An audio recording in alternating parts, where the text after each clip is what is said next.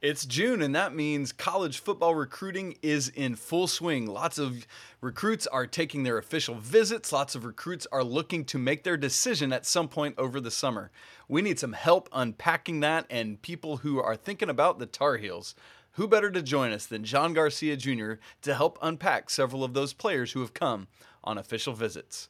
All of that on today's episode of Locked On Tar Heels. You are Locked On Tar Heels, your daily podcast on the UNC Tar Heels, part of the Locked On Podcast Network. Your team every day.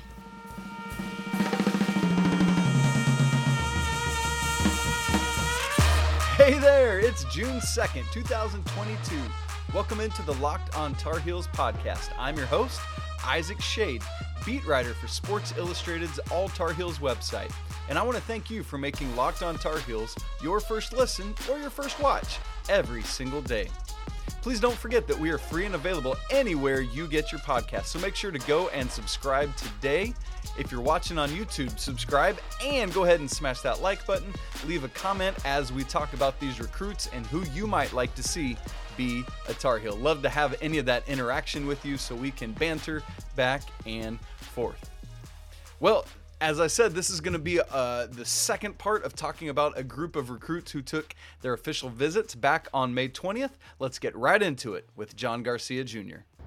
Here we are on Thursday's episode of Locked On Tar Heels, joined as we are just about every week now by John Garcia Jr. This man is always bringing all the great intel on football recruiting, which is what he does for Sports Illustrated. And uh, as we talked about last week, if you tuned in with us, John and I were just working our way through this host of official visits back from May 20th. We unpacked three of them last week. We're going to do another three today. And so, John, it's great to have you as always, man. Thanks for being here. Yeah, always a pleasure, Isaac. It's uh, it's a busy time of year. I think May and June, June especially now that we're here uh, it's it's going to be rapid fire for a lot of these schools. A lot of official visits coming up, so important to kind of put that in perspective. So happy to. Yes, yeah, man, that's great. And and what what is, for those who are unaware, why is it that it becomes rapid fire this time of year? Yeah, I think a lot of programs have wanted their top recruits to visit in June because there's just not a lot going on, right? Uh, it's it's just college camp season everyone is still on campus from a football department standpoint and and you're hosting all these hundreds of kids in camps and then in between you're hosting official visitors. So you can give more time to those recruits. You can make more of a push or show more influence ahead of some of these decisions. And then on, on the recruiting side yeah these kids want to make decisions in the summer. They, they want to be committed for the most part before their senior season begins uh, and those visits just in terms of the timeline make the most sense because you can't take them in July. So the first three weeks of June in particular become huge on, on, the official visit front and and we see a lot of programs coast to coast building huge weekends out of out of some of these June weekends uh, because of that. So it's it's going to be pretty hot and heavy. A lot of uh, new offers, commitments, maybe some decommitments across the country. So mm. June will be a bit busier than usual. create it's it's interesting for people to shift that mindset to think from from your vantage point in the recruiting world that while this is off season for a lot of people this is go time uh, for you in a lot of ways. Um, and so you, you mentioned a lot of these guys want to make those decisions before their senior year. As, as you talk to recruits and their families why is that? Well it, it really is serving one of two purposes. One the recruit just wants to focus on high school ball. You know, maybe he's overwhelmed if, if, if he's been a name for quite a few years. He's been hearing some of this same stuff from recruiters forever, and it, it starts to blur together. There's a fatigue that comes with taking mm. so many visits. So I think in one end, it's just, hey, let me focus on my sport and my guys for my senior year and be done with that part of it. They utilize the off season to kind of – stack it up on their plate and get a decision in so they can make that that shift and that transition. And then on the other side of it from a business perspective you got to claim a spot. Uh, i think you know we signing days it was always this kind of unofficial holiday and it's still a big deal but really it's more about you know kids that are committing signing with those schools more so than kids organically making decisions on that mm. day in December or February because spots are more limited than they've ever been. So there's a sense of I need to claim a spot at my position. You know, you think of uh, of any team, maybe they've got a commitment or two at one position. There might only be one spot left, and you know because you have the internet and you you hear things, you see, okay, they're recruiting five guys at my position, including me. There's probably one spot left. I need to think about jumping in and claiming that spot. So the summer has become kind of the that time of year, the unofficial time of year where you you need to claim a spot because it's only the very top layer, Isaac, of recruit who has the freedom to make a decision whenever he wants and take his time. You know, Arch Manning doesn't have to commit right now because he'll have a spot at Georgia or Alabama or Texas or wherever whenever he wants it. But for the majority of, of even Power Five recruits, there is a window where that green light you know could start to fade uh, and usually the summer is when not only you're taking the most visits because you're out of school but also because you're making these decisions ahead of claiming one of these spots. So june and july have become just that time of year where a lot of decisions get made for personal reasons or, or for business reasons. Yeah. So the, the, this crop that we talked about last week and the guys we're going to talk about today, they're, they're in the early end of that, visiting back on, on May 20th, a couple weekends ago. Put, put your coach's hat on for just a second, if you will, John. Would you rather be the, the first team in the door um, in terms of official visits? Do, do you want to be the first ones there, or would you prefer to, to hit cleanup and get to make the, the closing argument at the end of the day? To me, it depends on how many visits the kids are going to take, right? Every kid is allotted five official visits. Now, most of them try to take five, but some of them only take two or three. So if if it's if it's a kid who I know is taking all five visits, let me hit lead off. Let me hmm. get that first visit. Let me set the bar and create the impression that will now be the tool that is always referred back to, right? Well, let's compare it to this visit because this was the first one and we got this mm. on the mm. trip. Um, because it, it, you get to official visits three, four, and five in a short span, and and some kids are going to take all five in June, which is crazy to me. Yeah. It starts to blur together for, yeah, for some of yeah. these recruits. Fatigue sets in, even even as you're wined and dined in all of these places it, starts to, to get a little bit old. I mean, you, you know, when you go on a nice vacation, you know, you're a little tired, uh, uh, the middle of that, right? You're, you're kind of like, am I just relaxing or am I really tired? Imagine being a teenager and you're flying all around the country and you're getting these lavish meals and these lavish hotels every single time.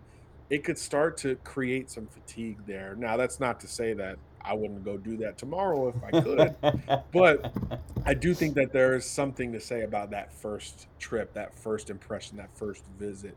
Um, but if if a kid's on the other side of that and he's only taken a couple trips, you probably want to be towards the end of it because it could theoretically be closer to his decision date. Uh, and I think that's obviously advantageous because you're the final in person impression. You're giving the final, hey, I know you're committing soon. I just want you to consider this before you go ahead and make this really important life decision. Uh, I do think that there is some credence to that last visit. Th- those are the two best spots. There's no doubt. Um, but I, I lean more towards the first spot over okay. time compared to before. Five years ago, I was like the last visit, the last visit, always the last visit.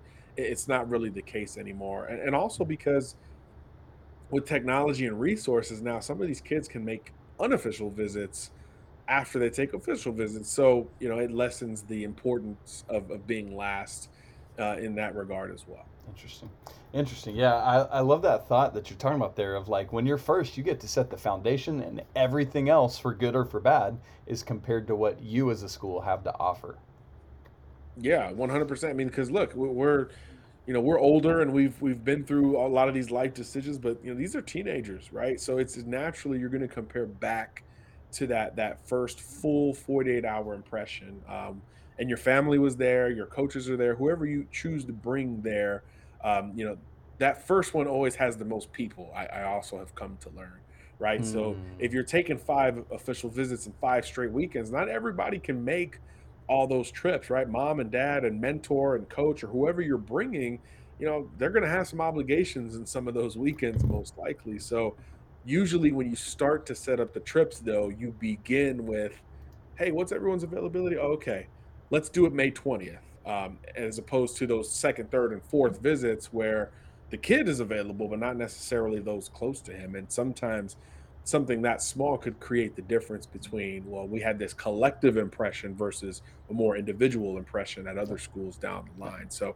all these things factor in because you know when when these kids are making decisions it's never just them there's always no. somebody around them you know i was told when i first got in this business talk to the kid but also find out who's the decision maker in the family or in his circle, right? It could be mom, it could be a coach, it could be dad, it could be uncle, mentor, whatever it is. Find out who has that that critical influence for for the kid and build a hmm. relationship with them. So if I'm told to do that from a re- reporter standpoint, imagine what these college coaches are doing for those people. So now if one of those isn't available for an official visit, it does hurt that program. There's there's really no other way to look at it. Yeah, man, that's super interesting. And here's, I think, the biggest takeaway just don't be in the middle of the visits. You want to at least be one of the bookends, is to be darn sure. yeah, I mean, it's hard to say no to an official visit if a kid wants to take it and he's high yeah. on your board because, you know, programs only get a finite amount of official visitors to host as well. So sometimes you got to bite the bullet a little bit and just, just sort of say, hey, we're, we believe in, in what we're selling here. And, and even though it's in the middle, it'll be good enough. But but yeah, you know, sometimes that's that's certainly not the best position to be in. There's no doubt. That's great. Well, we are going to get to talking about some of these recruits that came to Chapel Hill on May 20th, starting with the guy that's in John's very own backyard. And who is it? We're going to talk about him in just a second. But first, let me tell you about Built Bar. We've been asking and Built delivered. Built granola bars are here. They come in three unbelievable flavors. Let me give them to you chocolate peanut butter, yes. Chocolate coconut, I'm not a coconut fan, but I know a lot of people who are and love it. And white chocolate berry. Yes, give me those bookends, and I'll leave the chocolate coconut for you to eat. Want to try all three of them? You can get a, big, a mixed box of that at built.com right now. These are so different from the built bars and the built puffs. Built granola bars are loaded with, what do you know? Granola. Perfect combination of crunch and chewiness. But just like bars and puffs, these guys are packed with protein and covered in 100% real chocolate. Clocking in at 150 calories, 15 grams of protein, and just 4 grams of sugar, built granola bars will change your granola bar world. Built has cracked this code to getting you better granola. They're the perfect healthy snack to pack in your lunch, take on the road, or even eat as a snack. And as always, they're made with collagen protein, which your body absorbs more efficiently and provides tons of health benefits. So, if you've been waiting for a healthy and delicious granola bar to hit the market, look no further. Head to built.com right now and get you some built granola bars. Don't miss out. And while you're there, use promo code LOCKED15 to get 15% off of your order. Again, use promo code LOCKED15 for 15% off at built.com. I have an important favor to ask you also. Locked On has put together a listener survey so that we can learn more about what listeners and viewers like you want to hear or see to make your locked on experience even better. So, this is your opportunity to tell us what you like and don't like about your locked on podcasts. So, go to lockedonpodcast.com slash survey right now to get started. It's not going to take you very long, and even better, everyone that completes the survey is going to be entered for a chance to win one of 10 $100 Ticketmaster gift cards. So, to take our audience survey, once again, go to lockedonpodcast.com slash survey. Thank you so much for your help. We're joined today on Locked on Tar Heels by Mr. John Garcia Jr., and we're talking about uh, some prospects who came on official visits to North Carolina over the weekend of May 20th. We unpacked three of them last week. We're doing a new three today. We started on the defensive side of the ball, so let's stay there. And as I said, in John's own backyard, a kid from Tampa, Florida, linebacker Lewis Carter. Yeah, just a, a do-it-all athlete coming out of Tampa Catholic. Uh, a kid where, if you watch him you know, in one part of the season against a certain team, he'll play one position, and you go watch him play another team, and he's playing another position. He's that athletic and versatile uh, for the Crusaders there, uh, coached by former Auburn wide receiver Jarris McIntyre, by the way. Uh, mm. But look, Carter's Carter's his guy. That's that's his do everything player, running back, receiver. He's played quarterback, linebacker, safety, corner. He's done everything but play on the line on both sides of the football. Uh, and he's he's got good size, six one or so, 210, 215 pounds, but he runs like he's much smaller, Isaac. And mm. that, that's what makes him sort of special. He was a member of of the team's four by four hundred meter relay that Love went that. to states. Uh, you don't see a lot of linebackers on those those teams, especially in the state of Florida, where you know you expect a little bit more speed. Uh, so he's become this interesting recruit that people have jumped in and out on from a from a program perspective over the last couple of years. You know, early on his offer list went crazy when he was a sophomore. It slowed down a little bit because so many at schools had jumped in, and now there's like a new wave of programs that are on him, including North Carolina. I think Oklahoma just offered him last week as well. So he's getting kind of like a resurge in, in, in recruiting attention. So I think it was really good for North Carolina to get an official visit out of him, the first mm. one, uh, because he's one that if he does have a little bit more of an uptick in his own recruiting process, those spots are going to be very coveted. And now there's only four schools that can can match UNC with, with an official visit, uh, just in in terms of logistics. So I do think he's interesting on a lot of fronts. Uh, he's a versatile player uh, at linebacker. Again, he's got safety and corner experience. Uh, he's a run and hit guy. He can play in coverage. Uh, he's a team captain kind of guy as well. I mean, there's just a lot to like uh, about a Lewis Carter. It, he's not physically, you know, he's not the 6'4, 230 kind of edge rusher, pass rusher type. But despite that lack of size, you know, he can make up for it with explosion and some pop.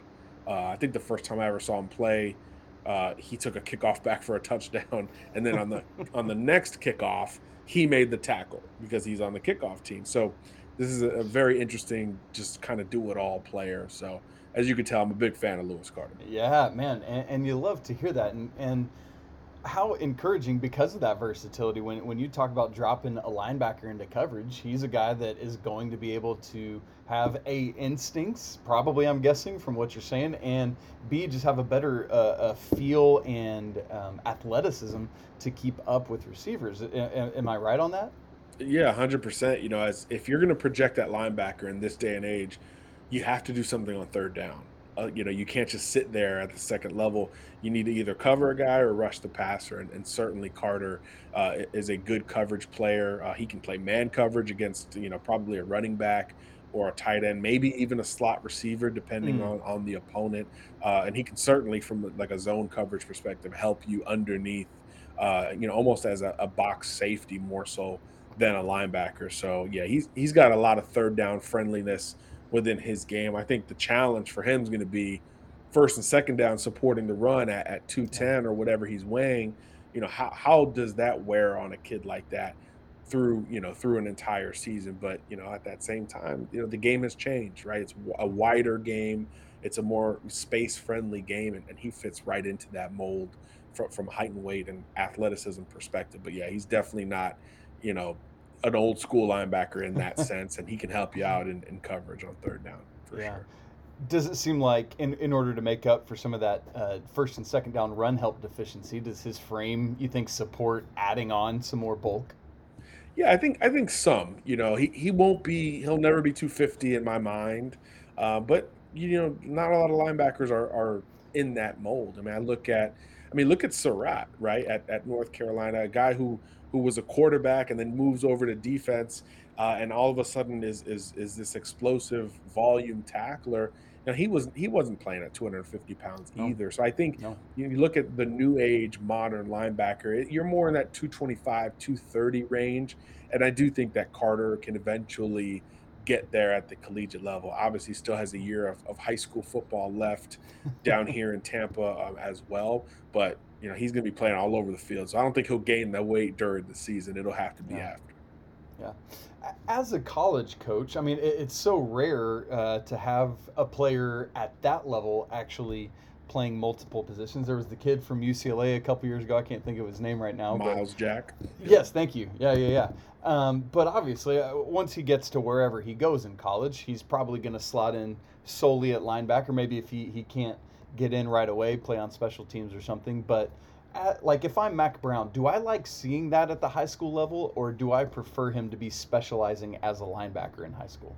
No, you you'd like to see all the cross training positionally because it just it has you better prepared for the modern asks of of the position, right? So if you're a good running back and you play linebacker in college, well, you certainly understand what you're competing against, right? You can see those holes opening up, the vision, uh, the reaction time to fill the hole as a linebacker, all that stuff does translate. And if you've played some, you know, receiver type positions like he has, and now when you're combating that in coverage, you have an understanding of okay, when he runs a dig route, he needs to get to this depth. So now that helps me in my drop when, when I make it uh, on the defensive side of the ball. So there's there's an understanding of of the game that is expansive with, with a guy like Lewis Carter relative to a guy who's been a linebacker for four years and that's kind of all he's done.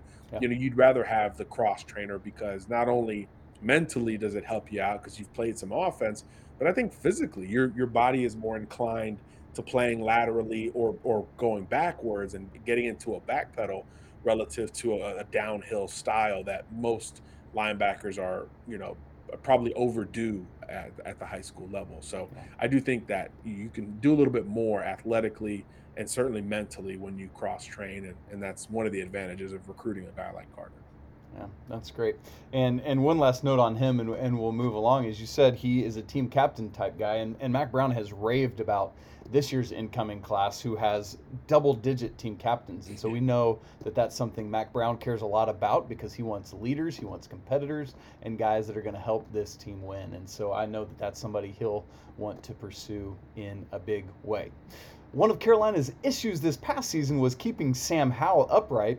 So, how is Carolina going to do that going forward? Well, we've got two offensive line prospects to talk about in just a second. But first, here's a couple ads for you. All right, we're here with John Garcia Jr. today on Locked On Tar Heels talking college football recruiting. We got two offensive linemen who are part of this May 20th official visiting class. Um, one guy from Maryland, Oluwatosin Babalade. Yeah, that's right, I said it. And then from Charleston, West Virginia, Laith Ganem. And so let's start uh, with our, our Maryland guy, Mr. Tosin Babalade massive human being, uh, great massive name too uh, coming out of DeMatha Catholic, you know, really one of the best schools uh, on the Eastern Seaboard right. uh, there in DC. Just uh, they're known for production at, at basically every football position uh, and even basketball that there is. Yep. Um, anywhere. So, you know, you, you know you're getting a good, a well coached kid uh, up front, massive offensive tackle. Uh, I think he's like six seven. Uh, the last time I saw his listing, just a massive human being. Uh, Carolina gets the first official visit here. I think that's a good position to be in, as we talked about earlier. He will take a few others. It looks like Rutgers, South Carolina are starting to yeah. ramp up uh, their communication with him, uh, and other schools are curious about him. Ohio State, Clemson, keeping tabs on him. I don't know how much they're pushing, but that certainly could affect Carolina's standing as as time goes forward here. But obviously an intriguing, uh, massive athlete on the offensive line. Uh, but yeah, Carolina getting the first visit, I thought was was really clutch here, in particular because Tosin wants to commit before the season. Like we talked about, a mm-hmm. lot of yeah. these kids. Yeah. He was even talking about June maybe or July. Uh, even if it gets pushed to August, I think taking an official visit, you know, first to Carolina is a good uh, table setter for him and presents something different. I think than, than some of the other options. You know, you know, Rutgers feels like they're more in transition uh, th- than UNC. South Carolina is going into year two under Shane Beamer. Still a, a lot of, of, green grass ahead of them in terms of moving up the, the SEC charge. So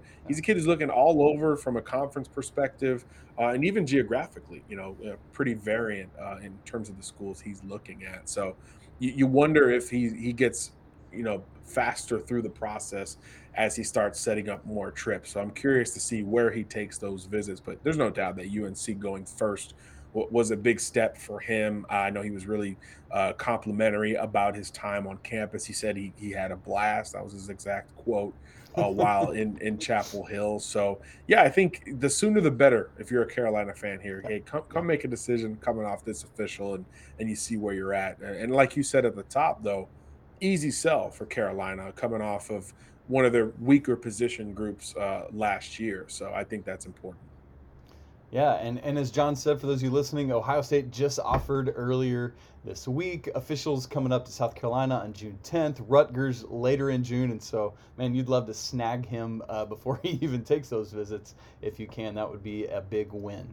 Uh, let's move along to our, our other offensive lineman that we're looking at today, and that's Laith Ganem.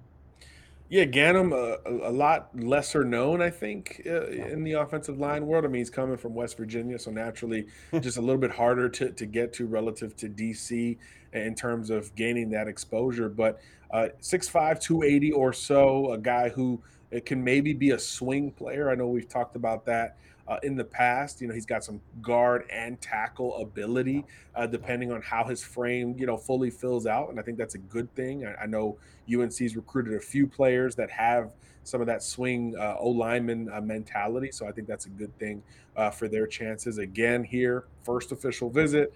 Really, really smart. He's got a few others uh, in the works. Uh, but, but, what's interesting is he's still camping for offers, uh, and I think that's that's different compared to Tosin. And I think today, as we record this, he's at Ohio State trying to mm. earn that offer. So Ohio State's going to factor into to the O line recruiting for North Carolina here to a degree. Uh, obviously, um, with Ganem being a West Virginian, the Mountaineers are in the mix. A couple other schools in the region are in the mix, but it is a little bit more regional than than the recruitment of of Tosin. Um, and I think the timeline's a little a bit more fuzzy uh, as well here because I don't think it's it's very clear at this point. And if you're still camping for offers, you're obviously still open to adding to your plate there. So that could extend the process a little bit uh, before all is said and done. But again, same deal here. You, you got them on campus together. They probably sat in with the offensive line or the offensive coaches uh, together uh, as well for some of these meetings and, and, maybe hitting the whiteboard for some X's and O's, um, you know, in, in terms of potential development there. So uh, curious how that went in terms of the dynamic between yeah, the yeah. two. Was, was it friendly? Was it maybe competitive? That, that's something maybe uh, for the next show. Uh, but there's no doubt that, you know, getting that first official again, we can't emphasize that enough. Heck of a start for the Tar Heels, at, and, and that's a major position of need. Yeah, absolutely. And we talked about that the the national look for Tosin versus this more regional uh, footprint for Ganem. And and Carolina's a little bit. I mean, they're you know they're close-ish to West Virginia, but compared to Virginia Tech and West Virginia and Ohio State, a little more out of that footprint. When you see that more regional focus, uh, do you do you think ah we're we're probably a little bit on the outside looking in because of that? I don't think so. Um, okay. You know, it's it like you said, it dips down into Virginia, which borders North Carolina, so it's not totally outside of the question there. Uh, I, I, don't think that's a detractor for UNC, okay. especially with him already taking the visit. Because usually, if it is sub-regional, you're like, well, can we get a visit? But that question's already you know been answered been heavily answered. Yeah. Uh, from cool. Mack Brown's perspective. Yeah, yeah, love that.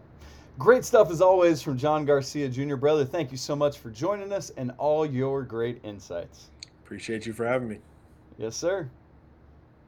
Well, that's it for today's episode of Locked on Tar Heels. Thanks again, as always, to John Garcia Jr. for his help and wisdom and insights. Great to have him. You guys, coming up on tomorrow's show, the unofficial six man of Tar Heel basketball, B Dot is joining me on the show to wrap up the week. It's going to be fantastic. Can't wait for that interview. But for now, I want to thank you for making Locked On Tar Heels your first listen or your first watch of every single day. Please don't forget that we're free and available anywhere you get podcasts, so go subscribe right now. Please don't forget, smash the like button, leave a comment, send an email, lockedontarheels at gmail.com. Would love to talk with you in that format as well. You can follow the show on Twitter at Locked On Heels. Don't forget to give John a follow as well on Twitter. He's always interacting and doing great stuff there. And me on Twitter at Isaac Schade. I S A A C S C H A D E. Now, let me encourage you to make N- uh, Locked On NBA Big Board podcast your second listen of the day. Rafael Barlowe and all the guys give you an in depth look into the biggest prospects, player rankings, mock drafts, and of course, all the big boards content. You can follow Locked On NBA Big Boards every day on the Odyssey app or on YouTube or anywhere else you get podcasts. Thanks so much for spending part of your Thursday hanging out with me talking Carolina football recruiting. Hey, it's always a great day to be a Tar Heel. Until tomorrow, peace.